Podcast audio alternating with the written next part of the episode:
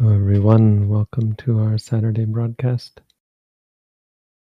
We're here as usual to answer questions about the practice of the Buddha's teaching, focused on mindfulness meditation in the tradition of the Mahasi Sayadaw and Ajahn Tong Sirimangalo. As we outline in our booklet, so First step, if you're interested in what we do, is to read that booklet, learn about our meditation technique, and when and if you have questions about putting that into practice in your life or uh, questions about issues you might have in your meditation practice,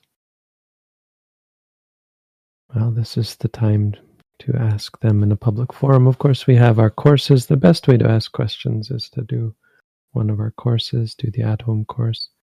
And then uh, every week you'll have a chance to ask questions one on one. And of course, we have our intensive courses at our center where you'll have a chance to talk every day and ask questions every day one on one. This is more general for old students, new students, uh, people in our community who have questions as they come up. So this is the time for questions. If you have questions, just post them in the chat at any time. We'll spend the first 15 minutes in silent meditation and uh, collecting the questions as they're asked. And I will be back at 15 minutes after the hour to begin answering.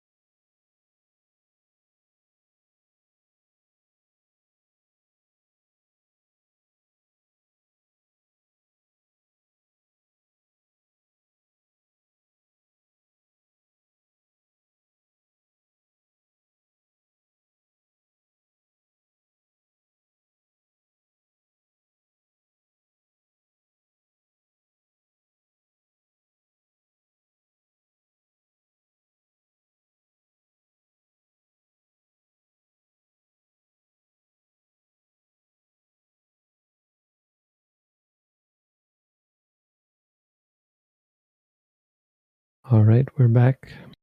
So from here on, we'll begin to answer questions. If you have questions, you can continue to post them in the chat. We'd ask that the chat be limited to questions only from here on.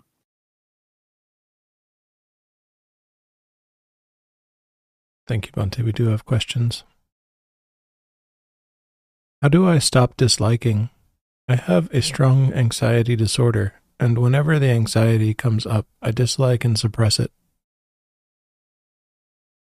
Well, you have the right idea about the anxiety, but you have to apply the same idea to the disliking. So instead of trying to stop uh, the or dislike the anxiety, instead of trying to dislike the disliking, you're trying to stop the disliking, which involves aversion towards it. Uh, you have to take the disliking just as you would the anxiety. Um, suppress it isn't something that you have to worry about. It's not actually uh, accurate. It it feels like suppression, but what you're describing as suppression is probably something physical, like a tension in the in the body or something. Anxiety actually is pretty quick to disappear uh, on its own. What you have to do is just note anxious, anxious, and if you dislike it, you have to you have to learn the most important principle of mindfulness is that solving problems doesn't involve stopping them or fixing them or preventing them or of course suppressing them. It involves understanding them. And that just takes facing them which is what mindfulness the reason why mindfulness is so effective is it doesn't try to fix or solve things stop things. When you say to yourself disliking disliking it's not going to stop the disliking. Not immediately that's not really the point. The point is to remind yourself that's just disliking, so that when it stops is any further reaction to the disliking. And if you're not anxious, anxious, when you when you become skilled at that, you can stop the disliking because it never has a chance to arise. Instead of disliking it, you're you're you're understanding it, seeing it as anxiety.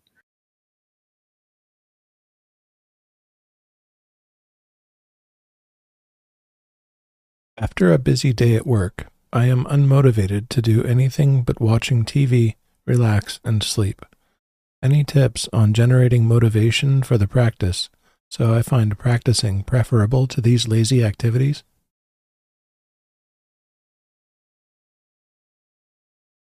Well, um, our at home course is designed to, in a way, to help with that motivation having a teacher is one of the best ways to be motivated. You have some kind of um, accountability towards your teacher. I mean, that kind of thing, a teacher or even just a meditation group that is supportive is quite helpful. But um, what you have to understand basically is that this is a sign you are a um, bad meditator. You are not a very wise individual, and and that's I, I say that as a sort of a in, in a harsh way, but that doesn't make you very different from most people. Most ordinary people are this way, but it's something we wouldn't normally attribute to ordinary people, and we should because we're just not very very wise or good people, and uh, we're we're in a pitiful state where we would rather do things that are useless, meaningless, and harmful to our mental health than things that are beneficial, meaningful, and supportive of, of good mental health. So you have to understand that you're in dire straits. That can help you uh, put things in perspective and, and, and get a sense of urgency.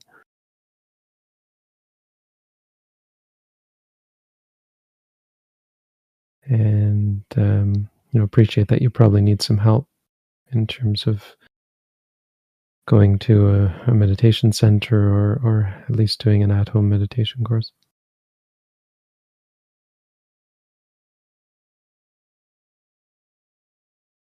The eighth precept. You can also, mm-hmm. you can also, sorry, just to, you can also um, remind yourself of things like death and the inevitability of change and loss, and that you you are woefully unprepared, most likely without meditation practice, for what the future may bring. These kind of things give you a sense of urgency and motivation. They can be helpful. The eighth precept requires abstaining from luxurious seats and beds. What kind of cushion is best for sitting meditation, not to be too much or too little comfortable? Well, the standard is uh, just a square cushion that, like a flat square that you place your whole body on cross legged. Um, th- there's no norm uh, involving the use of cushions that that support that put support your rear end or anything like that. The use of cushions is not really standard in traditional Buddhist circles, and in, in fact, there was a one of the top meditation teachers in this tradition when I was in Thailand. Well, not one of the top, but one of the big ones. He was um, talking about how soft foreigners are when it comes to meditation and how he went abroad and everyone was using these cushy these cushions to sit on so the standard is really no cushion. It's just a square uh, foam mat uh, kind of covered in some fake leather or cloth or something. Or there's kapok ones as well but they're just flat that you sit cross-legged on.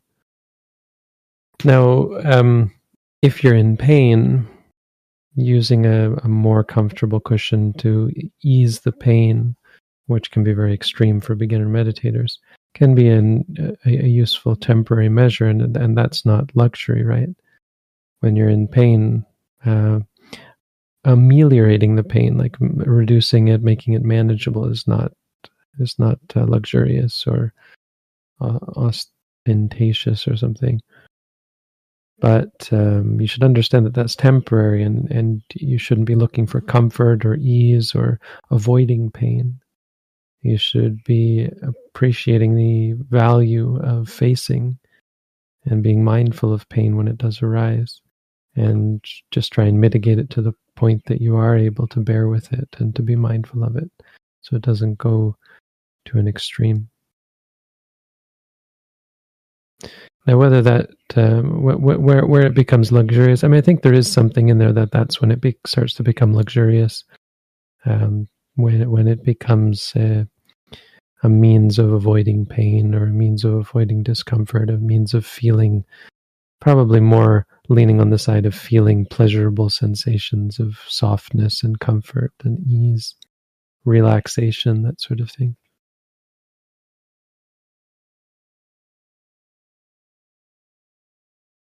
What is chitta nimitta and what role does it have in our practice?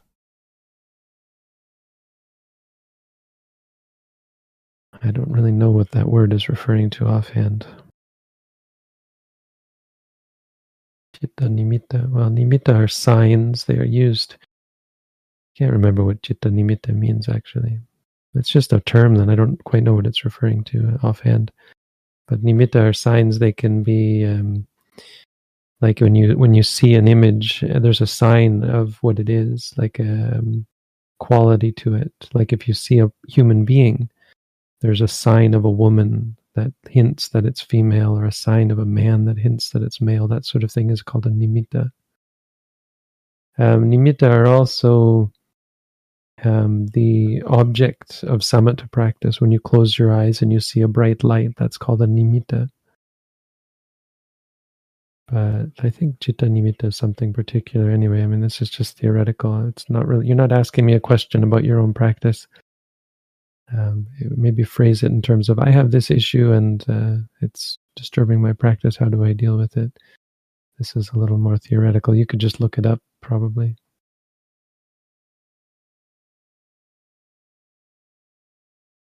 How important is it to avoid entertainment altogether when practicing meditation as a way to end suffering.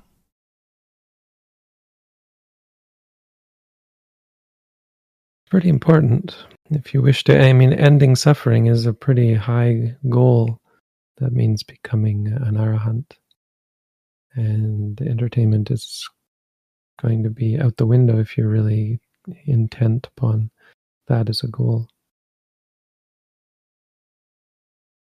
Um, so yeah, it's just how serious you are about achieving that goal. Entertainment's just going to get in your way, and it entertainment involves the, the cultivation of unwholesome states of attachment, greed, complacency, and so on. And that's going to really hamper your ability to do the incredible work involved in attaining freedom from suffering.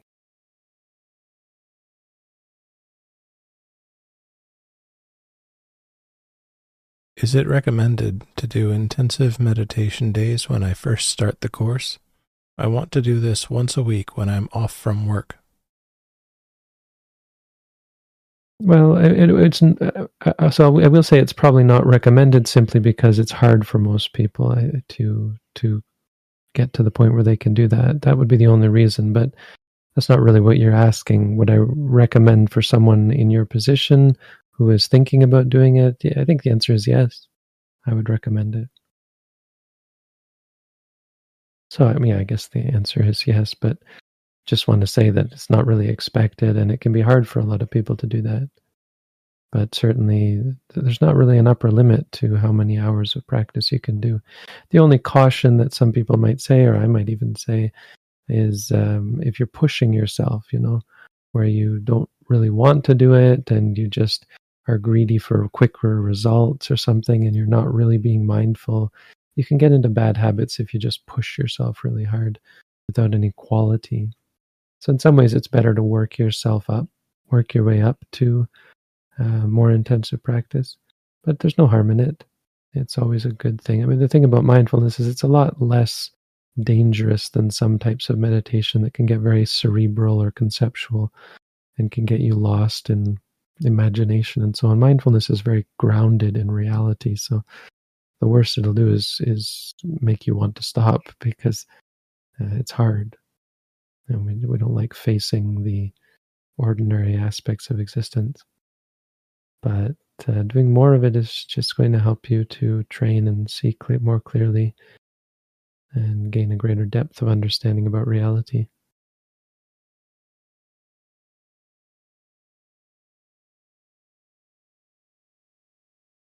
I feel like my defilements are endless. I see my perspective being influenced by the practice, and it makes me let go in the moment, but there are always more that arise and intoxicate me. Any advice? Well, there's something good about that realization. When you see that they're endless, they're not under your control, that's a part of the path to freedom from them. It's um, it's not really enough because it's probably pretty intellectual still on reflection, right? You reflect and think, oh boy, they, they keep coming back. What you really need is to observe them mindfully, moment by moment, so that you really get a deeper sense that they are incessant and unmanageable and unwieldy and harmful and unpleasant. And that's a hard thing to do, but it's the uh, what's really going to bring fruit you have to get away from the idea of of looking for them to go away or waiting for them to go away or wanting or wishing for them to go away the disappointment that they aren't going away that they aren't ending and that sort of thing you have to move away from that your your outlook should always be on just trying to see clearly what's there See clearly whatever arises in the present moment. That's it. Don't worry about the future. Let go of the past. You see, this is what you're talking about is tied up in the past and the future. How it has been, and they just they they've they they came back. They came before. They're coming again. They will come again in the future. You have to get away from that. Just try and see them clearly. Don't worry about whether they're going to come more and be endless. Because that attitude changes your perspective. It it releases you from a lot of your reactions, like a lot of your defilements, as you change that perspective and you just start to try and see things as they are. Still, it takes work, and the best way to do it is intensively. If you do our at home course, come and do an intensive course, or find another place to do a course like this. It's um, really the best way to get a foot in the door.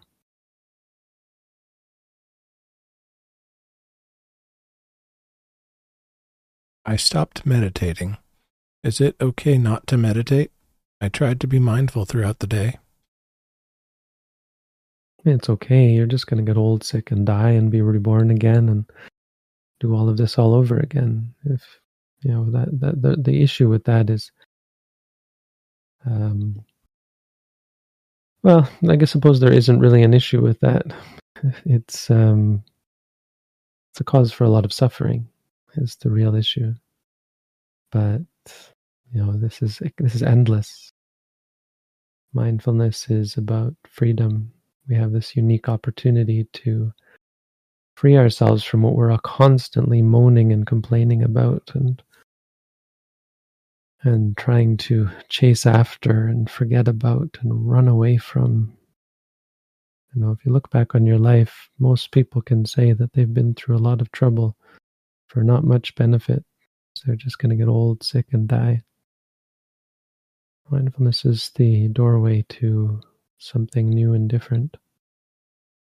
And you're not going to get far without doing any formal meditation. So, unless you don't care about that and are just going to continue to come be born, old, sick, and die ad infinitum, ad infinitum, you probably probably want to think about doing at least a little bit of formal practice. Try and get a little bit a little bit of progress on the path.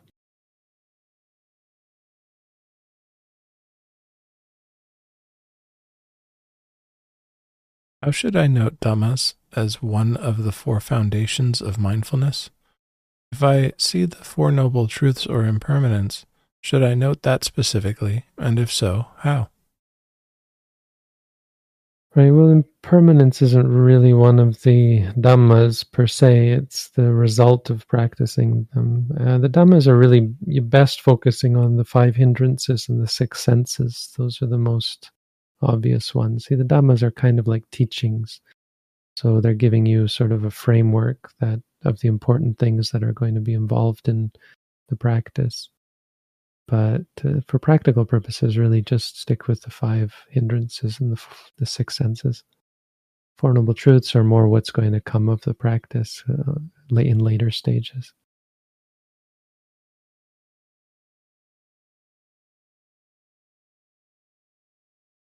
How do I enroll for the home meditation program you mentioned? Also, how can I practice to attain stream entry? How many hours daily? So, the at home meditation course, you have to practice at least an hour a day. The goal by the end of the course is to get up to two hours. You can follow the link at the bottom of the page. And, uh, well, even just the main site, sirimangalo.org, there's a link to courses and it should give you all the information. But if you go to the link at the bottom of the page, it gives you the booklet, which is where you should start. You should read about how we practice. That really is um, an introduction to the practice that will lead to stream entry. Practice of mindfulness leads to, all the way up to being an arahant. So that's the way. There's no question. There's no answer to the question of how many hours a day. It's going to depend on you and where you're at it's not so much the hours a day as it is the moments. So you'll see that as you start to learn about the practice taught in the booklet. But if you really want to make progress, then the at home course is not the end.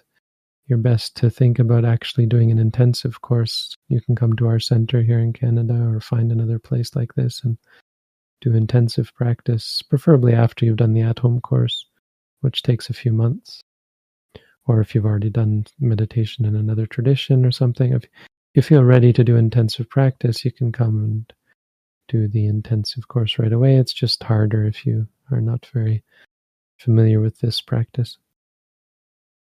Just takes longer. It will take less intensive time if you do the at home course first.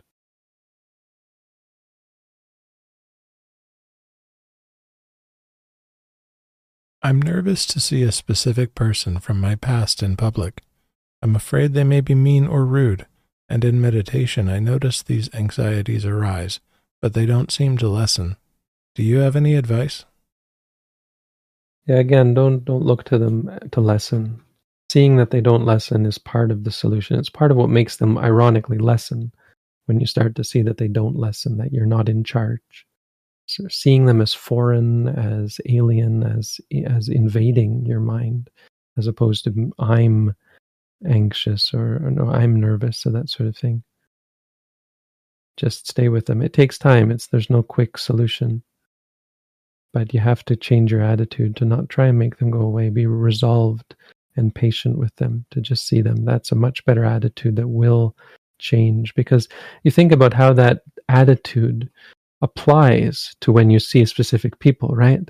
Instead of trying to get over the, you know, get through the situation or worrying about the situation, you can apply the same attitude that you apply in meditation of just letting things come and learning to rather than try and make them go away or try and fix or try and solve or try and do the right thing you just try and be with them.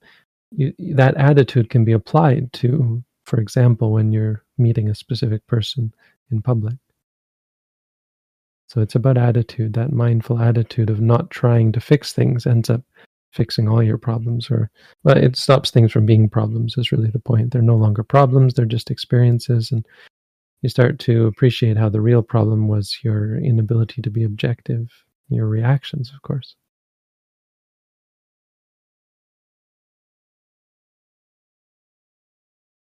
I notice that distraction keeps coming up in meditation. Do I just note this? Also, is eating once a day beneficial to the practice? Yes, you just note the distraction. Again, keeps coming up. This is a part of the wisdom that you're gaining.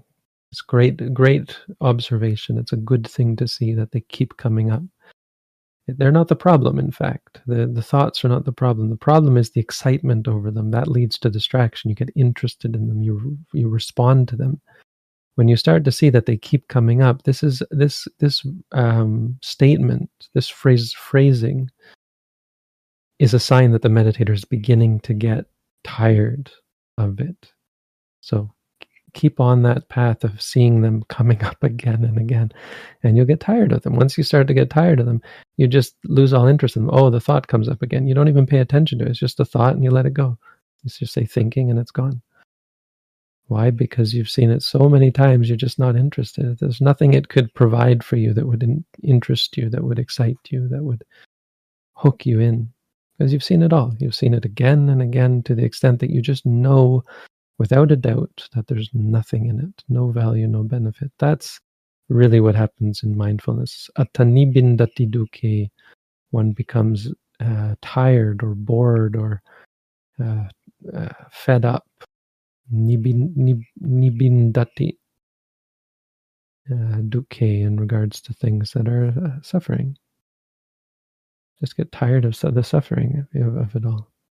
Esa maggo visuddhiya. This is the path of purification or the path of purity.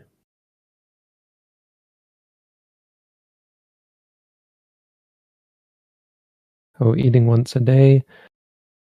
Um, yeah, mo- moderately. I mean, if you're doing intensive practice where you're just meditating all day, it's quite beneficial but then you're not doing anything very strenuous otherwise, and your mind is also pretty freed from a lot of the stresses of daily life and defilements. So, uh, in daily life, it's maybe not so highly recommended, but some people do it, especially long term meditators. Monks do it, of course.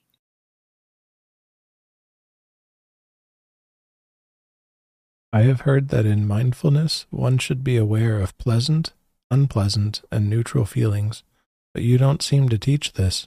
Why? What? I don't know if you've read our booklet, but it's it's it's hopefully pretty pretty prominently highlighted in our booklet. You absolutely should be aware of pleasant, unpleasant, and neutral feelings.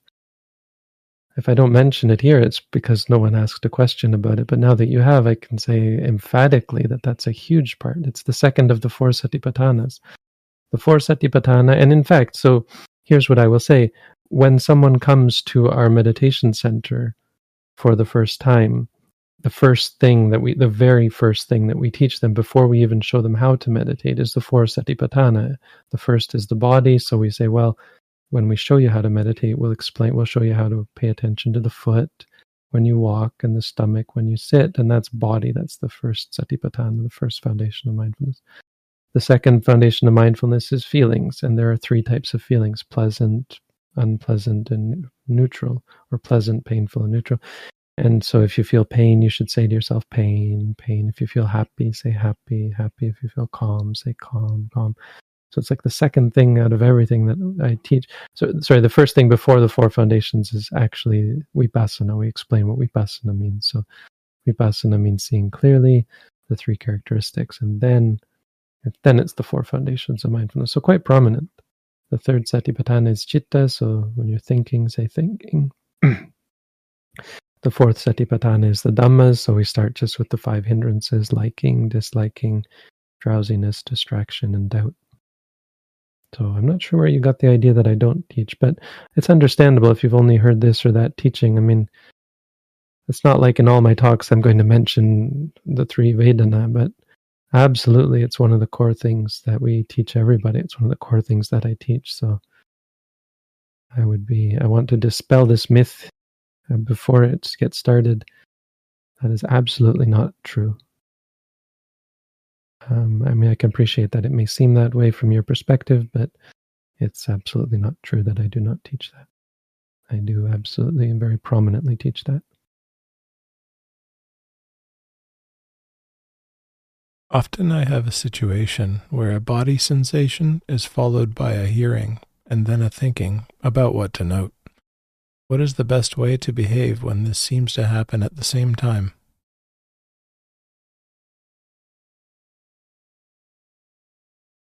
whatever's whatever's most prominent. There's no magic formula where you have to pick the right thing or one thing is going to be better than another. One of the key components of mindfulness is realizing that nothing is special. None of these things that you mention are special. So not not not a one of them is going to be more important. You could argue that the hindrances are more important. So if if there's a worry or a disliking or a liking or anything like that, those are going to be a little bit those are going to probably take precedence. So you should probably note them first. But it's not it's not always going to be like that. I mean, it's not it's not imperative that you um, even in that case pick the hindrances. Just pick whatever's most prominent. It's more about the attitude and the perspective. Yeah, yeah, this is this is what's happening right now in this moment. Keeps you present, keeps you objective, keeps you um, observant.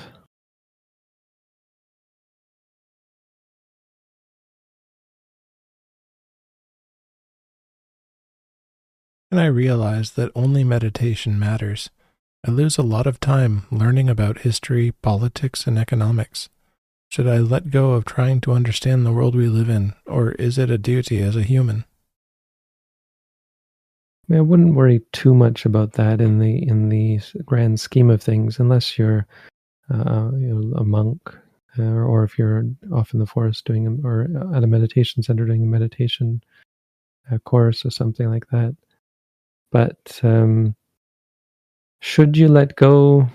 Um, just just sort of as a long term goal, you should appreciate that eventually you will let go, and that holding on to the world we live in is going to gradually become a stronger and stronger hindrance as you go deeper in the practice. But for someone just starting off, it's much more important and much more valuable to observe rather than try to change or let go of anything you more let go of these things uh, at the right time and through through through your practice and through seeing how they conflict with the practice. Rather than again as with everything rather than trying to fix or change or let go of or stop just try to understand. So how do you realize that only meditation matters is by seeing how the other things don't matter by observing them paying attention to them when you do learn about history, politics, and economics, etc., anything like that. Learn about what this the experience of that is. What is the experience of that kind of learning? Notice how you are attached, how your desire arises, and pay attention to it, note it, and take it as an object of mindfulness. And over time, you'll start to see how pointless it is. with with with work, I mean, it's not just something that comes naturally. You have to put in the work and be vigilant and really diligent in in applying mindfulness to your daily life and through training and formal practice. You'll start to see how those things are useless and unbeneficial.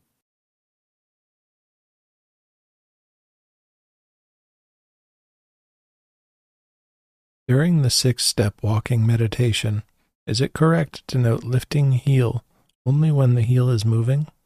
Should I disregard the other movement of the leg before the heel actually starts moving?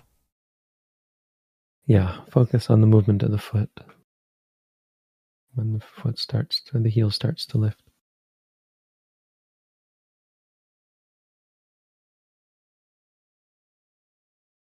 Would you say that sensual pleasure is the most difficult thing on the path, or is this only at the beginning? Is temptation something we should stay away from? For example, if I know food will tempt me to sensual pleasure, should I avoid working in a restaurant? So even with sensual pleasure, it's not something you really have to worry about. You put things in perspective. The, the, the worst things are breaking the five precepts. So don't do drugs and alcohol. If you can stop that, you're already better than, than the majority of ordinary human beings. Don't kill even animals or insects. Don't steal, don't cheat, don't lie. If you can keep the five precepts, you're already doing great. You've got a great start. Do some meditation every day if you can, formal meditation. Try and be mindful. That's going to be far more valuable than trying to avoid things that are um, conducive to sensual pleasure or even avoiding sensual sensual pleasure in general you're much better served by being mindful of the sensual pleasure being mindful of the desire being mindful of the pleasure being mindful of the experiences that lead to the pleasure and lead to the desire the sights and the sounds and the feelings and so on the tastes. Um, and if you want to go further then you start to think about doing intensive meditation practice. So, so we would recommend in our tradition or in our in our community, in our organization, that you do the at-home course first, and then if you're interested in going further, you can think about doing the intensive course at our center, where you would keep the eight precepts, and there you would give up sensual pleasures. You would give up eating, except in the morning. You would give up uh, any kind of entertainment or beautification, that sort of thing.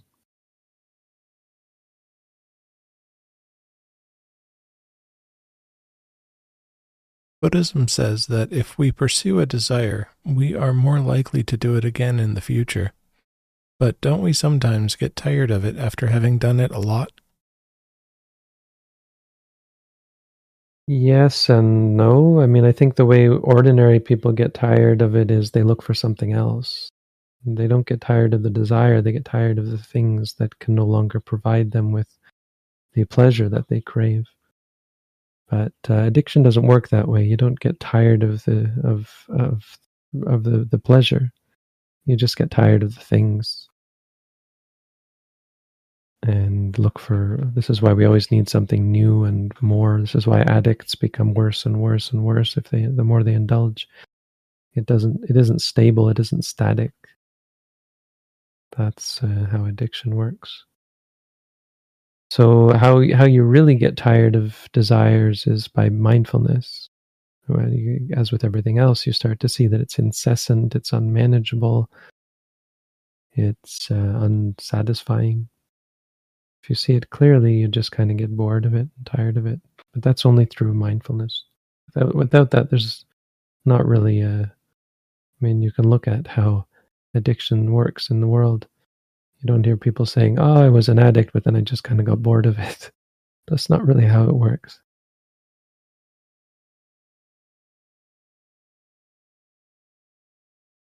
There is um, some. There are cases in my, with mild addictions where people's goodness and highness of mind, their wisdom that they've accumulated, because humans have some different differing levels of wisdom uh, helps them to see that you know this is pointless this is harmful to my life and they can't people do give up addictions without practicing mindfulness of course but it usually comes from seeing something gaining some kind of appreciation of the negative side of it It's not nearly as effective as mindfulness. Not nearly. But can does happen when, when it's extreme suffering or the suffering is disproportionate to the pleasure. You start to see through highness of mind, through some some wisdom that you have naturally occurring.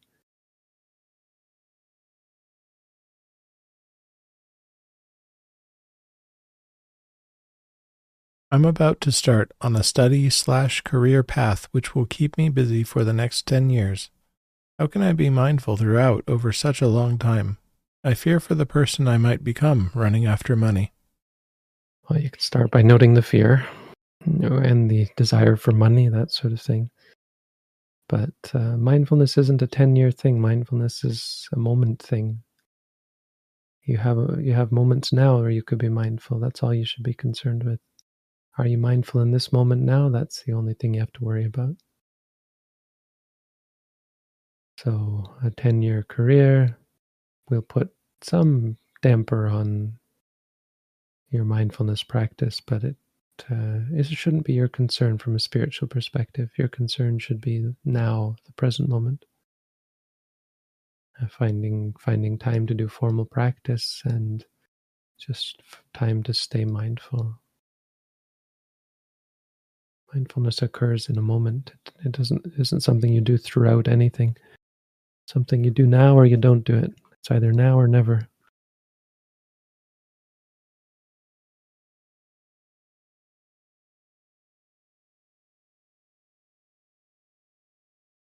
How long in advance do I normally need to book an intensive course at the center if I would like to undertake a course next summer? Is it possible to stay for longer? three and four weeks to practice? Our general limit is a month, I think, just so that uh, we don't overbook.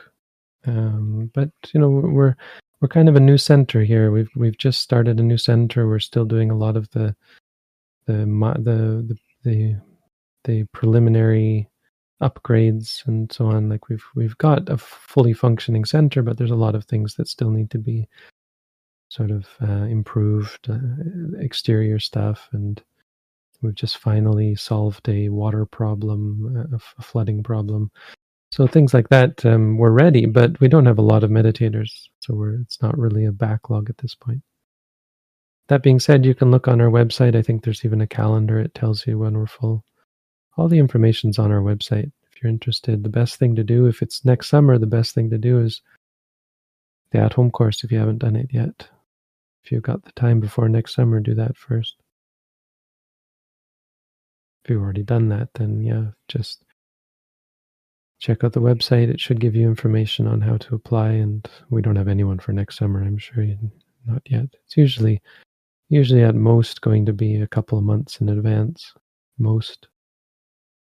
The moment, it's not that. We're, as I said, pretty new.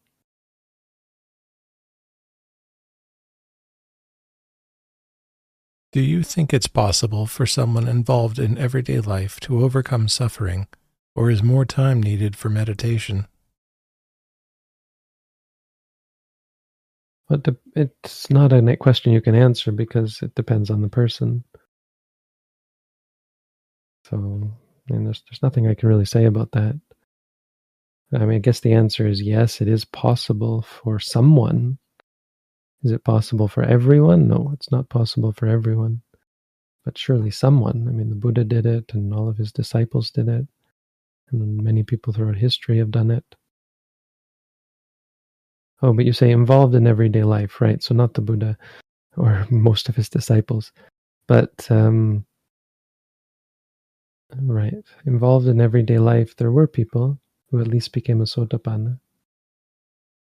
Right. So I seem to have mis, kind of misunderstood the question. Um, even those people, you know, very special people don't need to take much time out for meditation, but for most people, you're going to have to take some time out of of da- daily life. And for most people, it's not possible if you never take time out to do intensive practice. You're not really going to get very far, not in in, in not in this life. If you just do basic practice once a day, twice a day practice.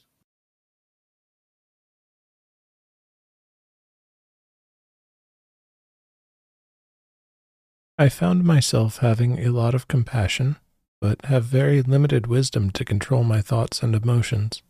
How can I make it better? Well, if you have been listening, you might get a sense that trying to control your thoughts and emotions is a sign of limited wisdom. So you've got it wrong there.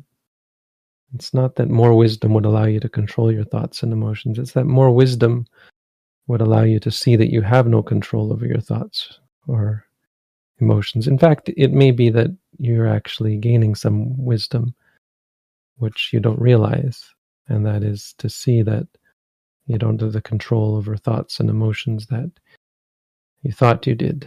The problem is you probably think you should have control. It sounds like you think you have, should have control over them, which which is a big problem. So mindfulness shows you that's not true or helpful or, or a really good uh, perspective. The better perspective is to see that they are uncontrollable and to learn to become dispassionate towards them, to, to free yourself from your attachment to them, your worry about them. Compassion is a bit of a a bit of a, red herring. It can be tied up with ego.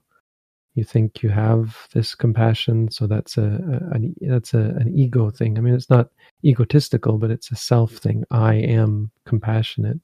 It can be tied up with conceit for sure. Thinking that's a good thing about yourself. And then the limited wisdom is is also conceit but on the other end of the scale conceit is is also a term you, we use for low self-esteem when you compare yourself as being uh, inferior or substandard. So both sides are conceit and they're tied up with ego and self and clinging and identifying and all of that. So yeah, don't don't pay too much attention to the compassion. It's a valuable practice to be compassionate, but it's not something you are or you have something that arises through practice and it's not really core to the to the path. It's just supportive of the path. It's a good sign for sure.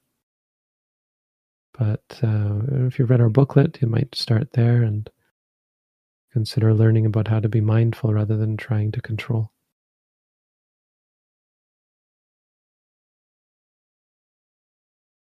How do you note progress on the path?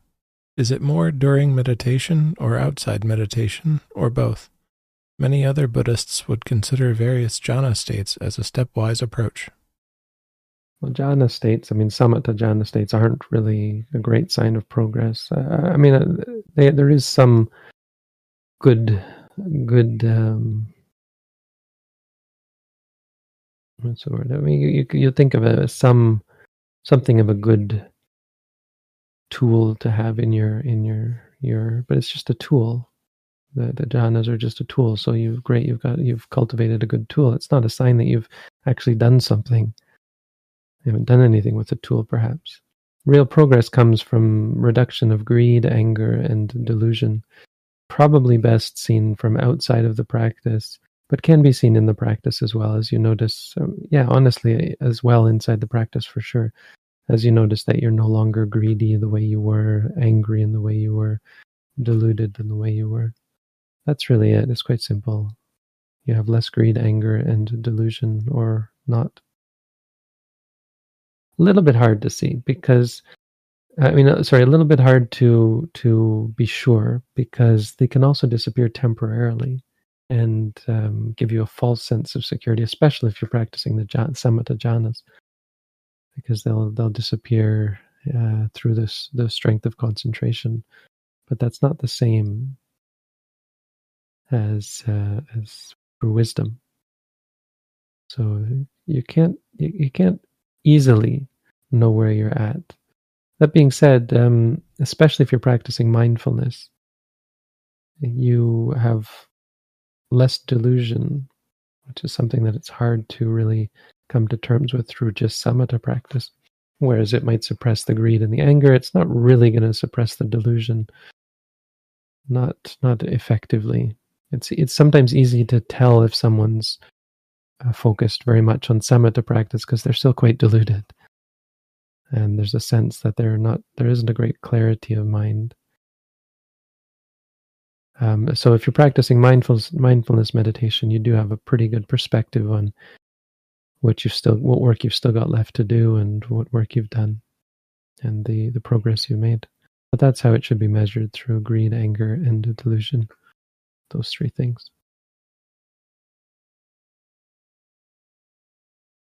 Thank you, Bhante. We've crossed the hour and you've answered every question we're prepared to ask today. Great. Well, thank you all for your questions. Thank you, Chris, Jim, and whoever else is helping for your help. Have a good week, everyone. Wish you all peace, happiness, and freedom from suffering. Sadhu. Sadhu.